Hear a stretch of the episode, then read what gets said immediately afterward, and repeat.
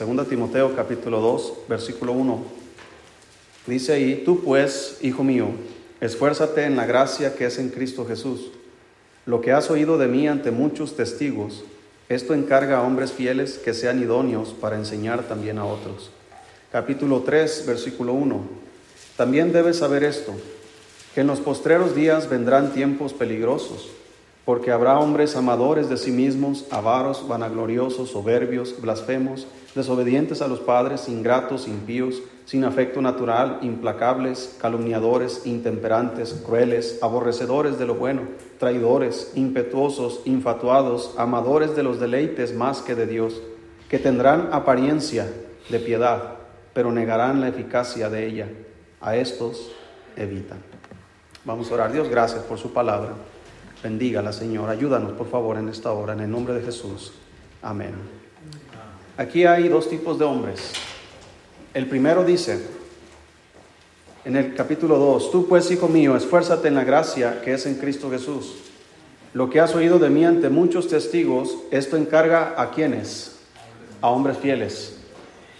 Y en el capítulo 3 nos dice que en los postreros tiempos, en los postreros días, iba a haber tiempos peligrosos porque habrá hombres que no iban a ser fieles. Hombres amadores de sí mismos, avaros, vanagloriosos, soberbios, blasfemos, desobedientes a los padres, ingratos, impíos, sin afecto natural, implacables, calumniadores, intemperantes, crueles, aborrecedores de lo bueno, traidores, impetuosos, infatuados, amadores de los deleites más que de Dios. Pero lo más peligroso es en el versículo 5, que tendrán, ¿qué cosa? Apariencia de piedad.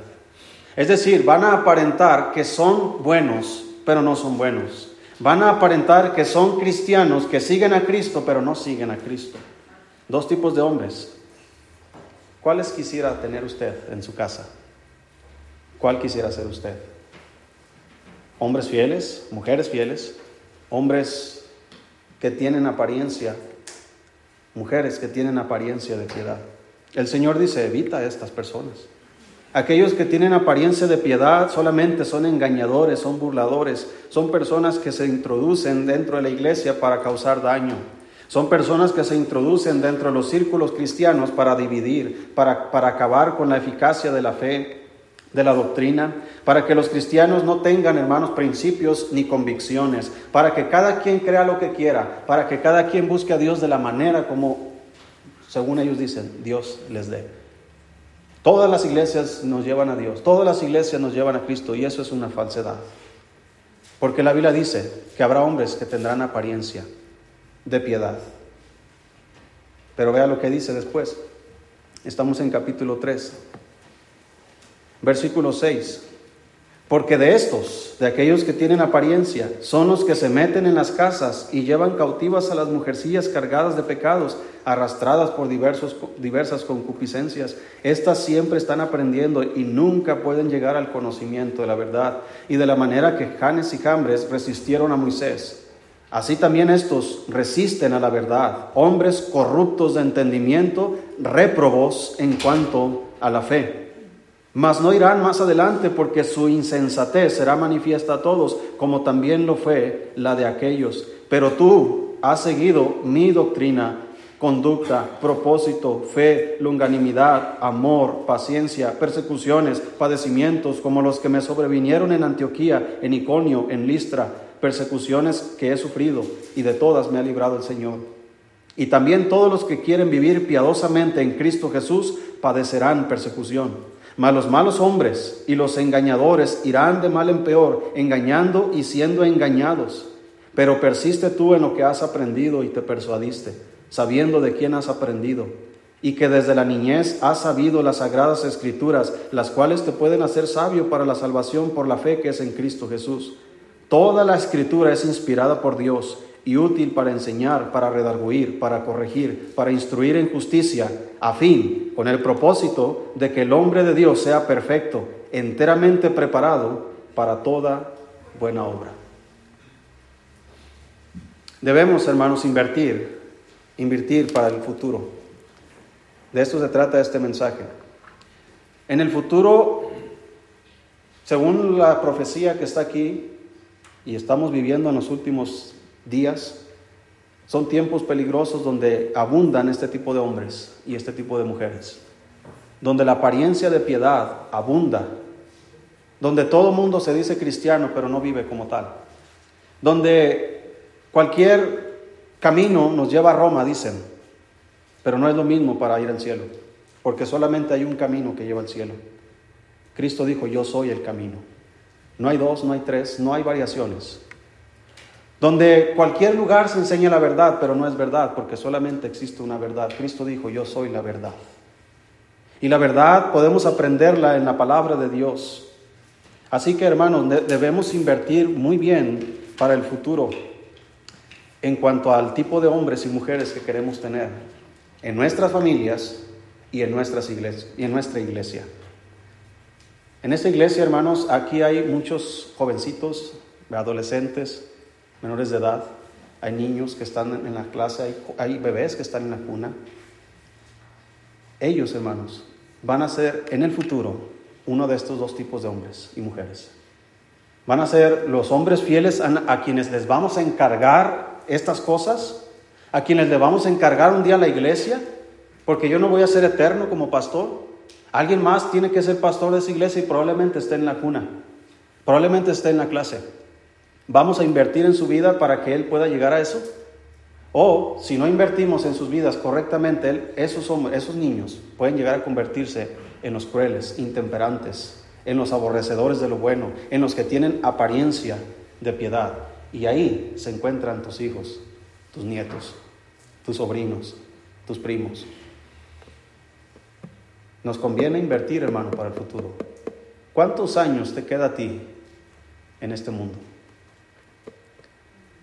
Cada, cada que el año se va acabando, hermano, yo siempre pienso, Señor, gracias porque hasta aquí me has traído, pero no tengo total seguridad si voy a comenzar el próximo año. Y conforme mis hijos crecen, yo me pregunto, Señor, si yo no estuviera, ¿ellos seguirían adelante? ¿Mi esposa todavía seguiría siendo fiel? ¿Seguiría tomando a sus hijos en el camino correcto? Si mi esposa me falta el, próximo año, ¿seguiré yo siendo fiel? ¿Seguiré tomando a mis hijos de las manos para seguir adelante en el camino del Señor? Si, si mi esposa y yo no estamos, mis hijos, ¿qué harán solos? ¿Seguirán en el camino del Señor? Hermano, dígame, ¿de cuál de estas posibilidades puede ser real en nuestras vidas? Todas. No hay ninguno aquí que diga yo tengo la seguridad y tengo seguro el próximo año, así que no me preocupo. Hermanos, la preocupación donde deberíamos ponerla es en la inversión. ¿Qué estamos haciendo en la próxima generación? No solamente de tu familia, pero en la próxima, próxima generación de cristianos.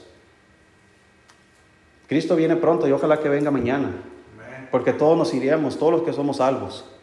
Pero si no lo hace y todavía pasan los años, hermanos, Dentro de, si Cristo no viene dentro de los próximos 100 años, que es algo imposible, pero voy a exagerar, si Cristo no viene dentro de los próximos 100 años, la gran mayoría de nosotros no vamos a estar para entonces. A menos de que seas como los de antes, ¿verdad? Que tengas 120, 130 años y 150. ¿Cuántos tendría usted, Mano Beto? 150, imagínense, ¿no? 150 años. No vamos a estar para entonces. ¿Quiénes van a estar para entonces? A lo mejor ni tus hijos, porque si tiene cinco años, pues va a tener 105 años. Pero tal vez tus nietos. Tal vez Alonso III. Va a estar aquí uno de sus nietos predicando, uno de sus nietos tocando la música, uno de sus nietos tocando el violín, o va a ser nuestros nietos, son los que van a andar ahí en Ajido, ahí con todos los jóvenes que van y se emborrachan ahí, que van y pierden su tiempo, ¿sí los ha visto? Ahí va a estar, ahí va a estar este eh, Irán tercero, o aquí va a estar Irán tercero. Ahí va a estar Santiago cuarto, o ahí va a estar Santiago cuarto tocando el piano. ¿Sí me explico, hermanos? Hay que pensar, no en nosotros. Ah, con que mi vida esté bien y termine mis años con gozo y me muera y ya que mis hijos, ellos sabrán qué harán con su vida. No, hermano, debemos preocuparnos por ellos y debemos invertir por ellos. Debemos invertir por la iglesia, esta iglesia. ¿Qué va a pasar con esta iglesia con el paso de los años? Yo voy a hacer un aporte para esta iglesia o voy a hacer una carga para esta iglesia. Yo voy a hacer una bendición para esta iglesia o voy a hacer una maldición para esta iglesia. Yo voy a ser quien va a ayudar a la iglesia, al reino de Dios en esta localidad a que crezca o voy a ser aquel que va a reducir la obra de Dios. Todo depende de la inversión que estamos poniendo. ¿Qué pasa, hermanos, cuando no se invierte en una generación? Jueces capítulo 2. El libro de jueces capítulo 2.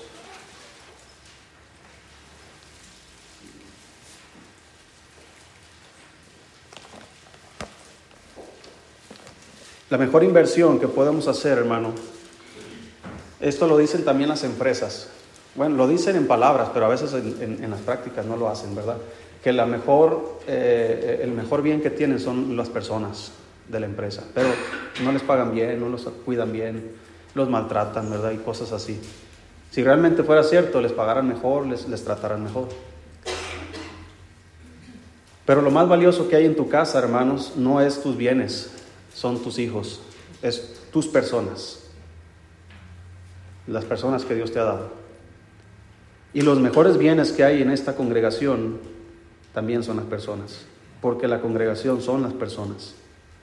Y la inversión más valiosa y la más importante, la que tenemos que hacer, es invertir en las personas. Invertir. Si no se invierte en una generación, vea lo que pasa, jueces 2.6. ¿Sí está ahí? Dice, porque ya Josué había despedido al pueblo y los hijos de Israel se habían ido cada uno a su heredad para poseerla. Y el pueblo había servido a Jehová todo el tiempo de Josué y todo el tiempo de los ancianos que sobrevivieron a Josué, los cuales habían visto todas las grandes obras de Jehová que él había hecho por Israel. Pero murió Josué, hijo de Nun, siervo de Jehová, siendo de ciento diez años. Y lo sepultaron en su heredad en Timnatsera, en el monte de Efraín, al norte del monte de Gaz. Y toda aquella generación también fue reunida a sus padres.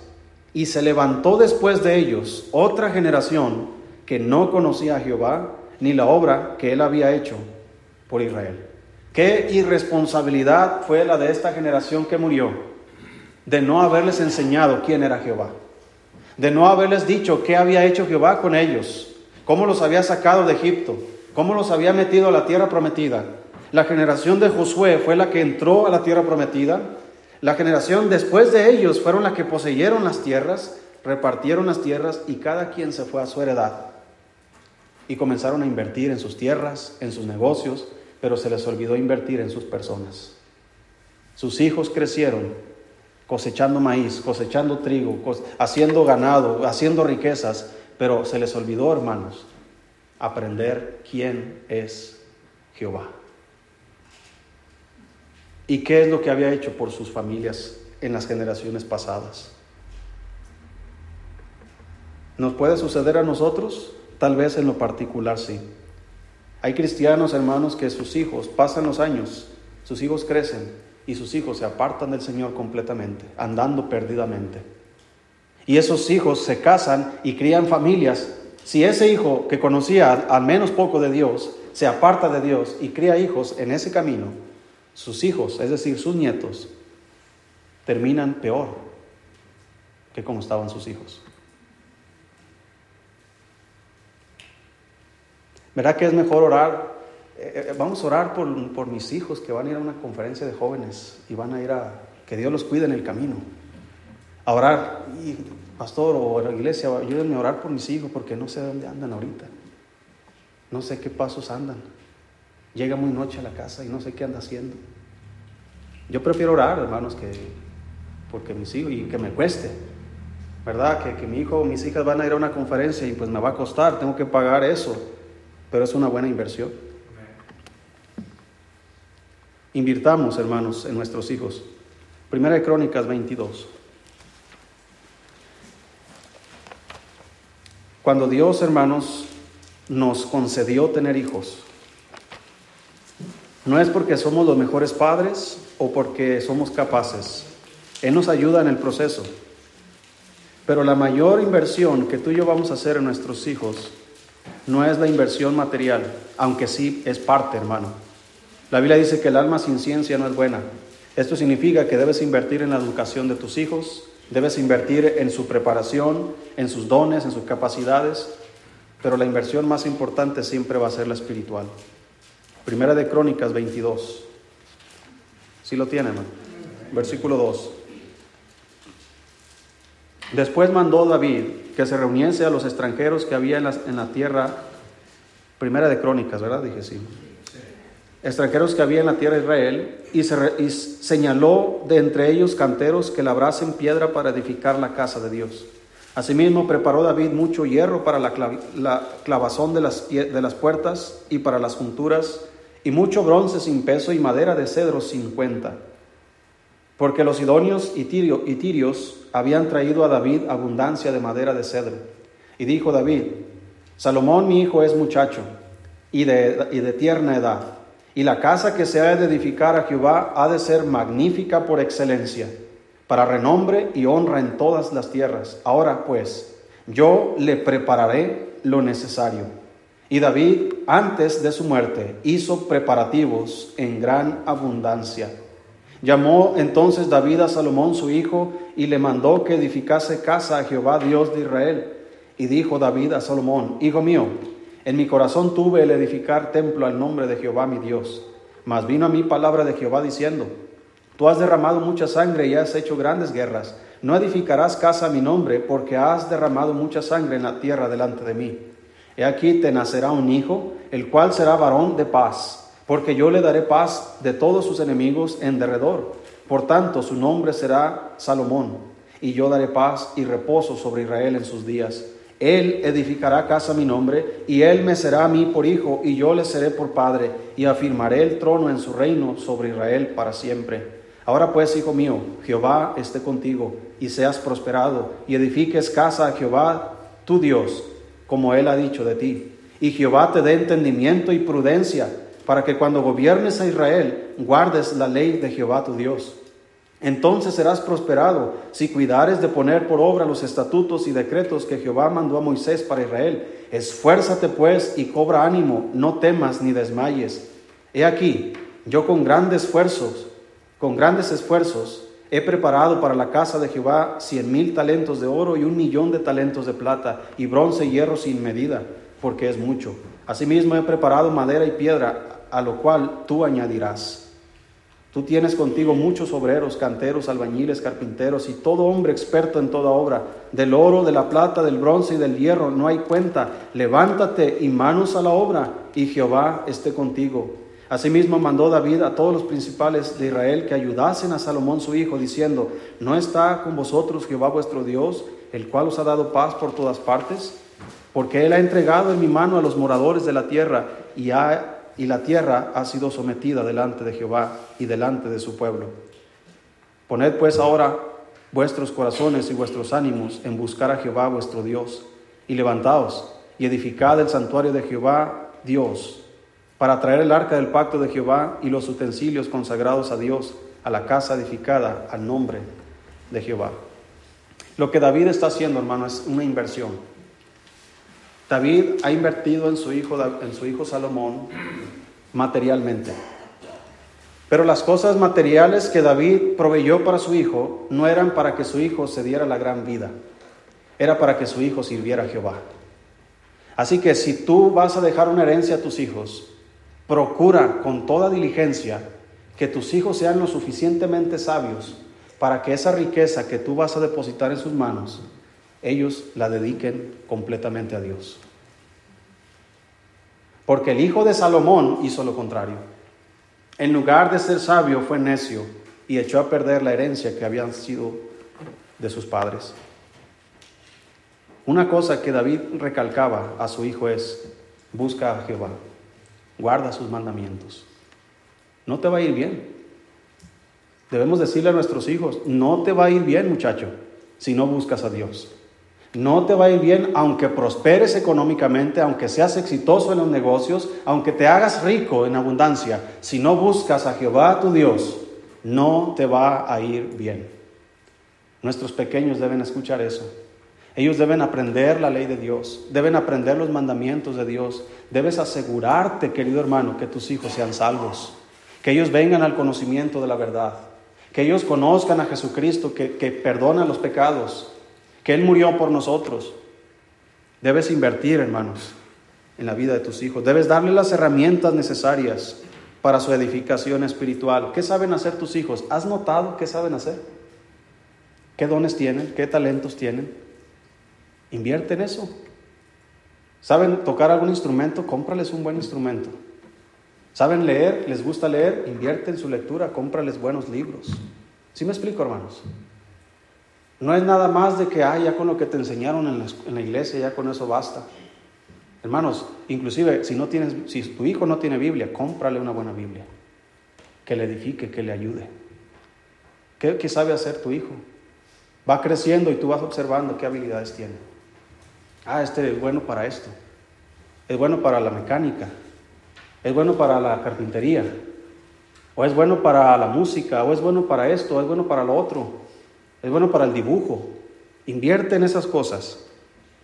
Hermanos, no creas que lo que le están enseñando en la escuela es suficiente. Ahí solamente le dan información. Lo que tú le vas a dar son herramientas. Herramientas.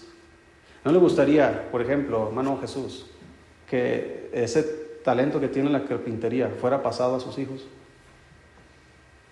y a sus nietos? Hay que invertir ahí. Imagínese ahí Aloncito después ahí como mecánico. Va a tener un taller como herencia. Va, a tener, si me explico, hermanos, una panadería para sus nietos. Hermano, el problema es que no pensamos que el futuro va a llegar. Pensamos que todo está bien ahorita. Mis hijos están chiquitos, no me preocupo, pero hermanos, tus hijos dejan de ser chiquitos así, así. Crecen y parece que los días son más rápidos ahora. Crecen más rápido. Ya tienen 11 años y ya parecen de 20 años las muchachas. Bueno, así yo veo a mi hija. A los 11 años, en, mis, tiempos, ¿verdad? Hermanos, hermano Jefté, en nuestros tiempos. Las niñas de 11 años, ¿cómo, cómo parecían? Chiquitas, ¿verdad? Así como Fernandita y como... Bueno, Fernandita tiene 11 años, ¿verdad? También. ¿Sí me explico, hermanos? Crecen los niños rápido. Todos los que tienen nietos, ¿se imaginaron que iban a tener nietos pronto? Los hijos crecen crecen. Esa Limni en pocos años ya va a ser una muchacha. Julieta, Luna, las vemos chiquitas y después las vamos a ver grandes porque el tiempo se nos va a ir así, hermanos. Invierte en sus vidas. Enséñales sabiduría. Proverbios capítulo 4.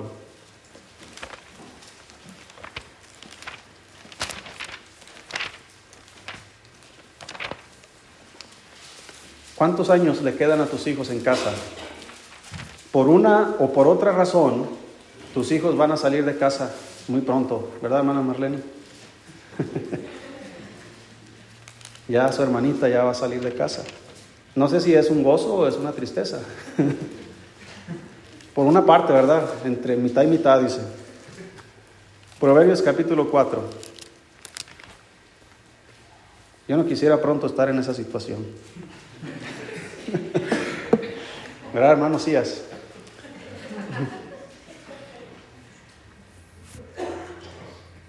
Proverbios 4.1. ¿Quién escribió Proverbios, hermanos? Salomón. ¿Quién fue el padre de Salomón? David. David quería edificar una casa, pero no lo hizo porque Dios no le permitió. Pero David se le fue permitido recaudar los materiales para que fuera posible. Dice ahí Proverbios 4, versículo 1. Dice Salomón a sus hijos, oíd hijos la enseñanza de un padre y estad atentos para que conozcáis cordura, porque os doy buena enseñanza, no desamparéis mi ley, porque yo también fui hijo de quién? De David, delicado y único delante de mi madre, ¿quién fue su madre? Betsabé. Y él, David, me enseñaba y me decía, hijo, gana mucho dinero Hijo, sé exitoso en los negocios. No, ¿qué decía? Retenga tu corazón mis razones, guarda mis mandamientos y vivirás. Adquiere sabiduría, Salomón. Adquiere inteligencia. No te olvides ni te apartes de las razones de mi boca. No la dejes y ella te guardará. Ámala y te conservará. Sabiduría ante todo. Ante todo significa ante mujer, ante riquezas, ante propiedades, ante todo adquiere sabiduría. Y sobre todas tus posesiones adquiere inteligencia. Engrandécela y ella te engrandecerá. Ella te honrará cuando tú la hayas abrazado. Adorno de gracia dará tu cabeza. Corona de hermosura te entregará. Oye, hijo mío, y recibe mis razones, y se te multiplicarán años de vida. Por el camino de la sabiduría te he encaminado y por veredas derechas te he hecho andar. ¿Quién le encaminó a Salomón? Por caminos de la sabiduría. No, no le dijo, Salomón, quiero que andes en los caminos de Dios. No, David llevaba a Salomón por los caminos de Dios. Se lo voy a poner más fácil. No mandaba David a su hijo a la iglesia. No, David llevaba a su hijo a la iglesia. Sí, sí lo entendimos así. Porque hay muchos cristianos hoy día que le exigen a sus hijos, hijo, lee tu Biblia, pero ellos no leen la Biblia. Hijo, tienes que ir a la iglesia, pero ellos no van a la iglesia. Y eso no es una buena inversión, porque los hijos aprenden más por lo que ven que por lo que oyen. Así que, si tu hijo va a seguir en los caminos de Dios, es porque tú estás ahí también. Hay excepciones. Hay padres que son inclusive inconversos y sus hijos son buenos cristianos. Pero ¿hay garantía de que eso va a pasar contigo? Así que cuando Dios le dijo a Salomón, ¿qué quieres que te dé? Salomón ya estaba aconsejado, instruido sobre lo que debía pedir. Si Dios le dijera a uno de nuestros hijos lo que le dijo a Salomón, ¿qué pedirán nuestros hijos, hermano? ¿Con qué te va a llegar a ir a la casa? ¿Con qué va a llegar ahí Aloncito? ¿Sí me explico, hermano? ¿Qué le estamos inculcando? ¿Qué le estamos enseñando? ¿Qué le estamos aconsejando? que si tuvieran la oportunidad que tuvo Salomón, pidieran sabiduría también.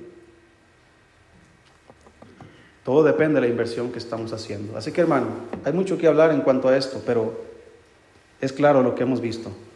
Invierte en la vida de tus hijos, en la vida espiritual. Dale las herramientas que necesita, enséñale sabiduría. Un consejo te puedo dar, hermano. Cuando tus hijos comiencen a leer, si ya leen con más razón, pero cuando comiencen a leer, esto me lo enseñó mi abuela. Yo no iba a la iglesia, pero ella, siendo cristiana, cuando yo estaba en la secundaria, ella me decía, me obligaba casi, tienes que leer un proverbio diario antes de irte a la escuela. Un proverbio. Proverbios tiene 31 capítulos. Cada mes tiene la mayoría 30, 30 días y algunos tienen 31 días. Así que si tú haces que tus hijos lean proverbios todos los días, en un mes terminan todo el libro. Y si haces que lo lean todo el año, ese libro lo leen 12 veces en un año. Y ese libro contiene tanta información en cuanto a la prudencia, la sabiduría, en cuanto a, apartarse del mal, en cuanto al temor de Dios. Hermano, si tu hijo lee 12 veces al año este libro, le va a quedar bien claro quién es Dios y qué pide Dios de él. Le va a quedar bien claro cómo adquirir sabiduría, cómo ser prudente, cómo ser sabio, cómo ser, hermanos, un buen esposo, un buen trabajador. Hay mucho que habla de la diligencia le va a quedar bien claro eso. Y si a esa lectura le añades los salmos, los profetas mayores, los profetas menores, los evangelios, las cartas paulinas, y toda la escritura es útil para enseñar, para corregir, para instruir en justicia, a fin de que el hombre de Dios sea enteramente preparado, dispuesto para toda buena obra. ¿No quisieras un hijo así? Invierte, invierte en ellos. Pero también, hermanos, debemos invertir en nuestra iglesia. Porque no solamente tu casa necesita hombres y mujeres fieles, idóneos para hacer, encomendarles cosas importantes. La iglesia también necesita hombres y mujeres así. Familias fieles. Hay que invertir. ¿Cómo puedes invertir tú en la iglesia? Vamos a ir a Juan capítulo 1.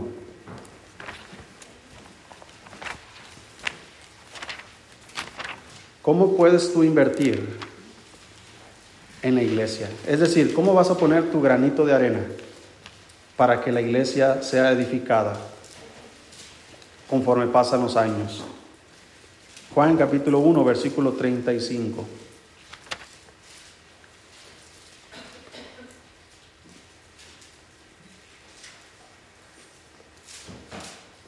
Si lo tienes, hermano. Dice versículo 35. El, día, el siguiente día otra vez estaba Juan y dos de sus discípulos. Y mirando a Jesús que andaba por ahí, dijo, He aquí el Cordero de Dios. Le oyeron hablar los dos discípulos y siguieron a Jesús. Y volviéndose Jesús y viendo que le seguían, les dijo, ¿qué buscáis? Ellos le dijeron, rabí, que traducido es maestro, ¿dónde moras? Les dijo, venid y ved. Fueron y vieron dónde moraba y se quedaron con él aquel día, porque era como la hora décima. Andrés, hermano de Simón Pedro, era uno de los dos que habían oído a Juan y habían seguido a Jesús. Este halló primero a su hermano Simón y le dijo, hemos hallado al Mesías, que traducido es el Cristo, y le trajo a Jesús. Y mirándole Jesús dijo, tú eres Simón, hijo de Jonás, tú serás llamado Cefas, que quiere decir Pedro. Hermanos, todos conocemos, eh, al menos en parte, la vida del apóstol Pedro un tremendo hombre de Dios, un hombre muy aguerrido, muy, eh, él, no se quedaba callado, él era, tenía iniciativa, siempre estaba ahí, hasta era imprudente por tanta iniciativa que tenía, pero era un buen hombre. ¿Quién lo llevó a los pies de Cristo a este hombre? Su hermano Andrés. Andrés es un ejemplo, hermano, de un cristiano que hace una buena inversión en la obra de Dios. La mejor inversión que tú puedes hacer en la iglesia no es echando dinero a la canasta, es trayendo gente a los pies de Cristo. Hermanos, porque la necesidad más grande que hay es la salvación de los hombres. Él trajo a su hermano. ¿Has traído a tus hermanos? ¿Son salvos tus hermanos? ¿Tus hijos? ¿Tus parientes? ¿Tus padres? ¿Tus abuelos? ¿Tus primos? ¿Tus tíos? ¿Son salvos? ¿Les has hablado? ¿Los has traído a Jesús? La mejor inversión que tú puedes hacer es esta. Mira ahí también en Juan capítulo 6. Juan capítulo 6.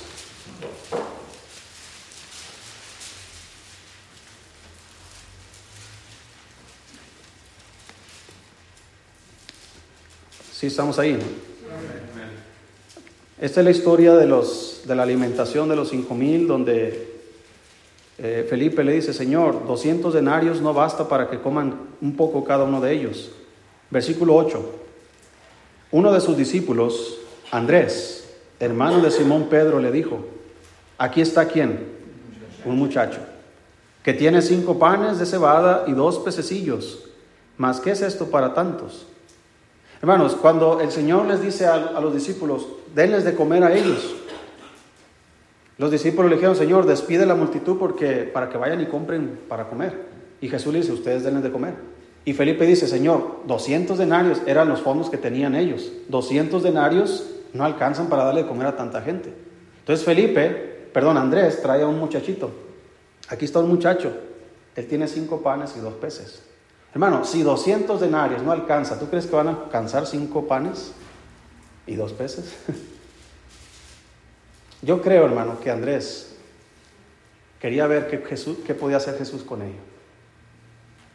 Hermano, cuando tú traes a estos muchachitos, Fernandito, Kimberly, a estos niños que nadie da un peso por ellos ahí en donde viven, Cristo dio su vida por ellos. ¿Qué son capaces de hacer esos niños si se invierten sus vidas? A veces pensamos nada más en los nuestros, ¿verdad? Ah, que mi hijo sea un hombre exitoso, que mi hijo sea grande delante de Dios y delante de los hombres. Pero ¿qué de la vida de ellos? Fernandito. El otro, ¿cómo se llaman? Sebastián. Esos niños, hermanos, son capaces de trastornar al mundo si se invierten sus vidas.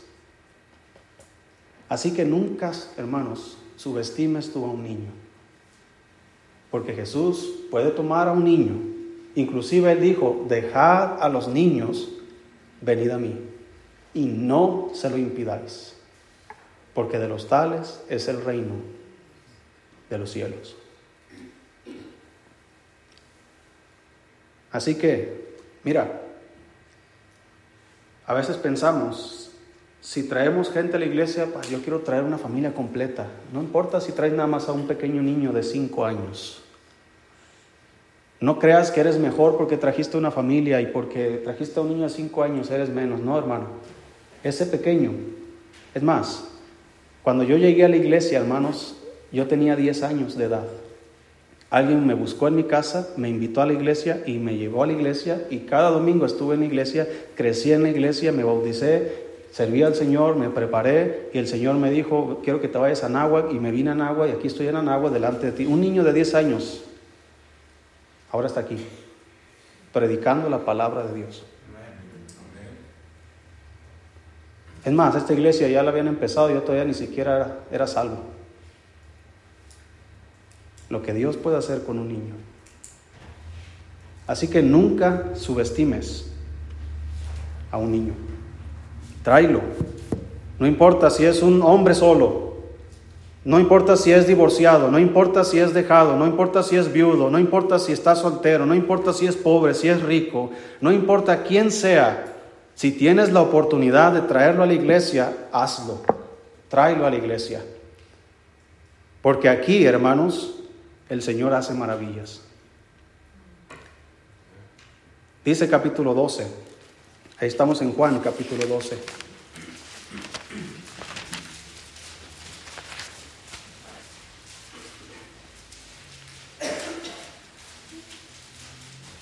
Dice ahí, hermanos, versículo 20.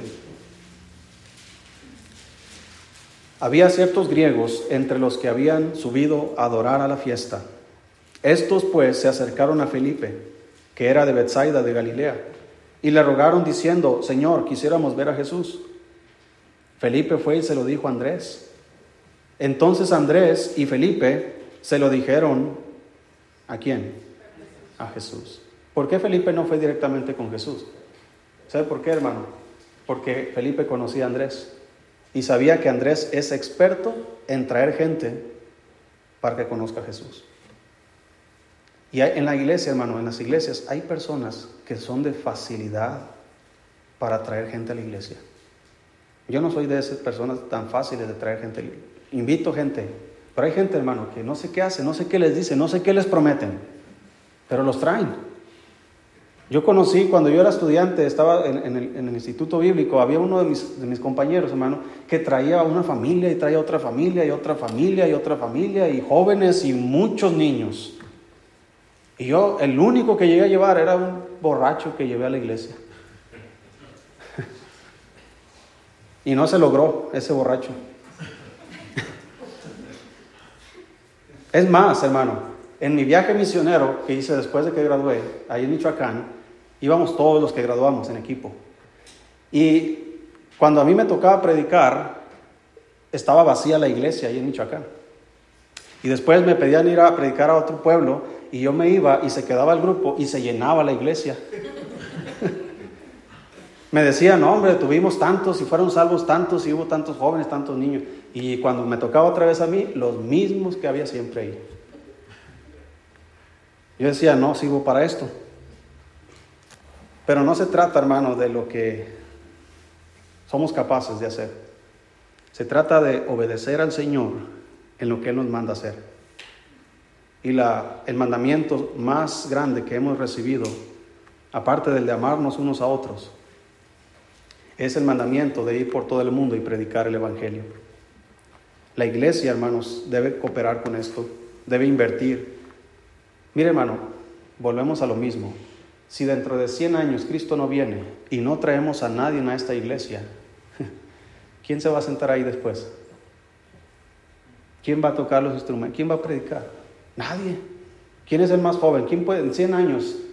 Eh, ¿Quién? El hijo de la hermana Gaby que, viene en camino.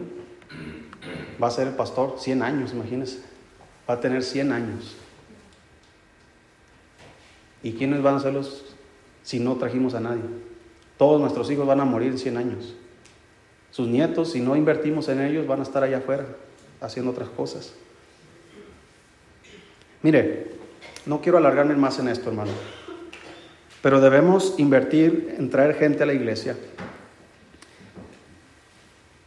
Muchas veces ponemos nosotros mismos las barreras. Decimos, es que si le digo a mis compañeros en el trabajo, no van a querer venir. Bueno, tú estás decidiendo por ellos. Ni siquiera los estás invitando y ya estás pensando que no van a querer venir. Es que yo los conozco, el eh, pastor, si supiera cómo son los compañeros en mi trabajo. Sí, y si te hubiera conocido a ti antes también, ¿cómo eras? ¿En qué condiciones te encontró el Señor? ¿No éramos muchos idólatras? Andando en vicios y en otras cosas que, que echan a perder la vida. Pero el Señor nos rescató y nos encontró y nos trajo aquí. ¿No puede hacer lo mismo con ese compañero que tienes? Hay tres ejemplos que te voy a dar aquí en la Biblia y termino. Para que ya no tengas tú ese pretexto de decir, es que no van a creer. Mira, dice la Biblia, el que cree en el Hijo tiene vida eterna. Pero el que rehúsa creer no verá la vida, sino que la ira de Dios está sobre él. Pero el que cree en el Hijo, ¿por qué cree? ¿Cómo creerán si no hay quien que les predique? Entonces, si va a creer es porque alguien les va a predicar. Y si no van a creer es porque alguien les predicó y ellos no quisieron creer. Así que tu responsabilidad solamente es tratar de jalar a la gente a los pies de Cristo. Tal vez predicándoles el Evangelio directamente o trayéndolos como invitados a la iglesia. Como quieras hacerle, pero haz el intento. La respuesta es la de ellos, no la tuya. Ellos van a decir sí o van a decir no. Si dicen no, tú no te desanimes, tú hiciste tu trabajo. Tú los invitaste, tú fuiste responsable, la sangre de ellos ya no va a ser demandada de tus manos. Pero si no los invitas y ellos mueren en sus pecados y no les predicas, muy probablemente Dios demandará su sangre de tus manos. Pero estos tres ejemplos, hermano, para que veas. Si tú dices, es que no sé si van a venir o no, bueno, Tú nomás invítalos. El primer ejemplo que yo eh, puedo aplicar a esto es este. Cuando Abraham le dice a su siervo, quiero que vayas allá a mi parentela, a mi tierra, y traigas mujer para mi hijo. No quiero que agarres mujer de las hijas de los cananeos, quiero que vayas a mi tierra. Y lo hizo jurar. Y le dijo el siervo, pero si no quiere venir la joven, le dijo a Abraham, mira, si no quiere venir, tú vas a estar absuelto de este juramento. Pero solamente no permitas que mi hijo se case con mujeres de aquí. Entonces el hombre fue, el siervo de Abraham fue y llegó allá a, a las tierras de Abraham en Arán. Llegó a un lugar donde había un pozo y él, ¿sabes qué comenzó a hacer? Comenzó a hablar con Dios. Señor, por favor, ten misericordia de mi, amo, ¿verdad? Abraham, etcétera, que él me ha mandado aquí y me ha mandado llevarle una mujer para su hijo, y etcétera, etcétera. Por favor, Señor, que la mujer, que la joven que venga y saque agua y me dé de beber a mí, y también le dé de beber a mis, a mis animales, que esa sea la que tú has elegido. Dice la Biblia que mientras ese hombre hablaba con Dios, he aquí Rebeca venía en camino.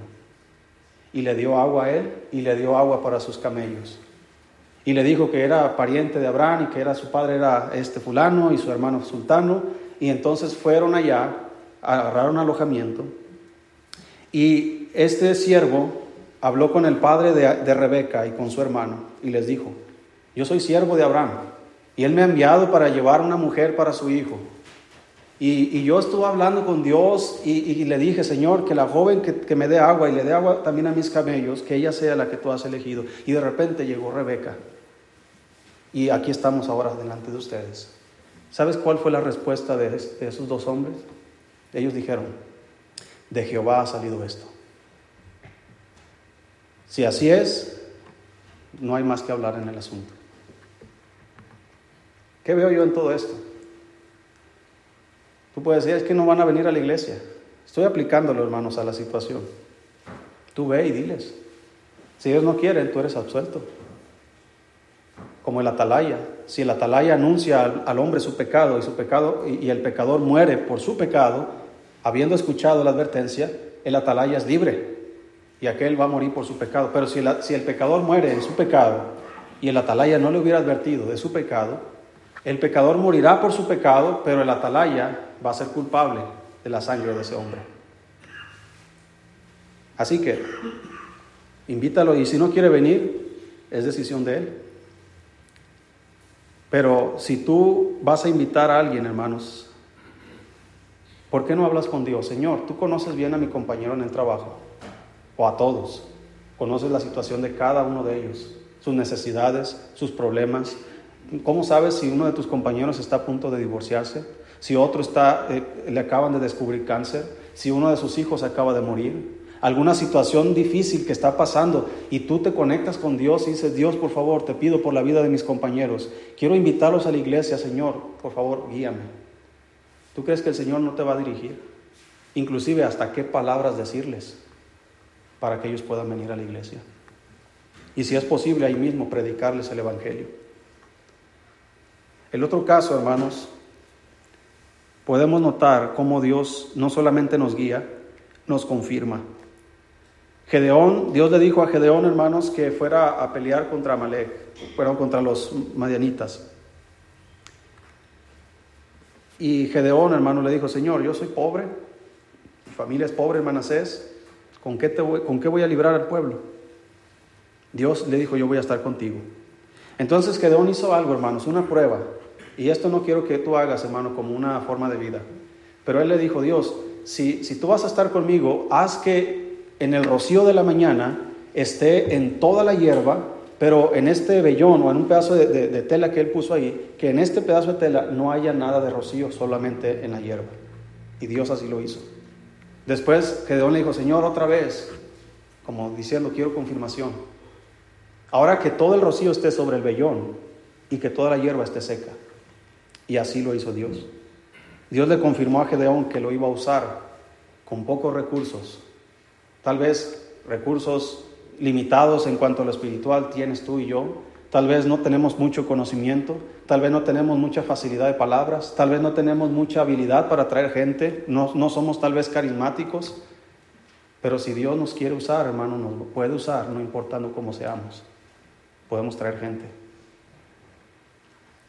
Y el último ejemplo. Dios le dijo a un rey, este rey también pidió algo de prueba y él dijo, Dios le dijo, mira, ¿qué es más fácil? Lo estoy parafraseando, que la sombra del sol en el reloj de Acaz descienda 10 grados o retroceda 10 grados. Hermanos, científicamente hablando, sin la intervención de Dios, ¿es posible que el sol se regrese 10 grados? ¿Es posible? No. Sin la intervención de Dios. Pero con la intervención de Dios, todo es posible. No hay nada que sea imposible para Dios. Así que si tú piensas que es imposible que tu compañero en el trabajo, tu amigo, tu tío, tu papá, tu sobrino, tus hijos, quien quiera que tú quieras traer a los pies de Cristo, tú piensas que es imposible, para Dios no hay nada imposible. La imposibilidad está en nuestra desobediencia. Si tú te pones las barreras, y es que no le quiero hablar porque no sé, y es que porque no va a querer, y es que por, y siempre pretexto tras pretexto, entonces, hermano, no puedes ver a Dios obrar en la vida de esa persona. Pero ¿qué pudiera pasar si solamente le dices a tu pariente, te espero el domingo en la iglesia? Es más, voy a venir por ti. Tú llegas y él no te peló, no abrió la puerta, no importa. En el día del juicio, hermanos, será más tolerable el castigo para Sodoma y para Gomorra que para tu pariente. Es triste, pero así dice la Biblia. Así que dígame, hermano, ¿hay pretextos para no invertir trayendo gente a la iglesia? No hay ningún pretexto. Hagámoslo. Que el próximo año crezcamos, si Dios nos permite pasar el próximo año. Que no seas tú el único que está en esa banca, que alguien más esté contigo ahí. Que tú mismo seas fiel el próximo año. Y que de esa manera tu fidelidad sea vista en tu trabajo, en tu casa, en donde quiera que tú andes. Para que no solamente tus palabras convenzan a las personas, pero también tus acciones, tu, tu testimonio. Sí lo podemos hacer. Y nada más voy a mencionar el último punto, hermano. También invertimos en nuestra iglesia enseñando a los nuevos creyentes. Dice el apóstol Pablo, lo leímos en la lectura ahorita, lo que has oído de mí ante muchos testigos, esto encarga a hombres que sean fieles, que sean idóneos para enseñar a otros. Entonces se requiere la enseñanza. La iglesia necesita de maestros, no solamente maestros aquí que puedan enseñar, necesita maestros, predicadores que puedan enseñar a los niños, que puedan enseñar a los jóvenes. La iglesia, hermanos, eh, se me fue la palabra. Una de las iglesias, aquí, tengo el pasaje, pero no quiero irme. Dice la Biblia que había profetas y maestros en Antioquía. Y uno de los deseos de mi corazón, hermanos, es que en esta iglesia también los haya. Haya profetas. No hablo profetas de, de decir profecías, sino predicadores y maestros en abundancia. Hay que invertir. Por eso, hermano, pon mucha atención a lo que aprendes.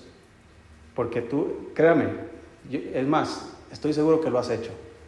Que te han preguntado en tu trabajo cosas de la Biblia y te acuerdas de lo que escuchaste. Ay, el pastor dijo, ahorita me lo voy a piratear. Y te lo pirateas. Y dices el sermón que escuchaste porque se, era adecuado para la ocasión. Y si te equivocaste, no, pero espérate, le voy a preguntar al pastor. O voy a investigar más. Hermanos, ¿quién más necesita instrucción y enseñanza sino los creyentes que estamos aquí? Porque la instrucción y la enseñanza son la forma en cómo tú y yo vamos a cambiar. Vamos a ser mejores padres, madres, esposos, esposas, hijos, trabajadores, mejores cristianos. La enseñanza, hermanos, siempre nos va a llevar a mejores lugares. Y si la enseñanza no cesa en esta iglesia, hermanos, por generaciones, esta iglesia seguirá de pie, generación tras generación, hasta que Cristo venga. Estés tú o no estés tú, esté yo o no esté yo, pero los que estén después de nosotros, por nuestra inversión, van a seguir adelante. ¿Vale la pena eso, hermano? Hay que comenzar ya entonces, porque el tiempo vuela. Vamos a orar.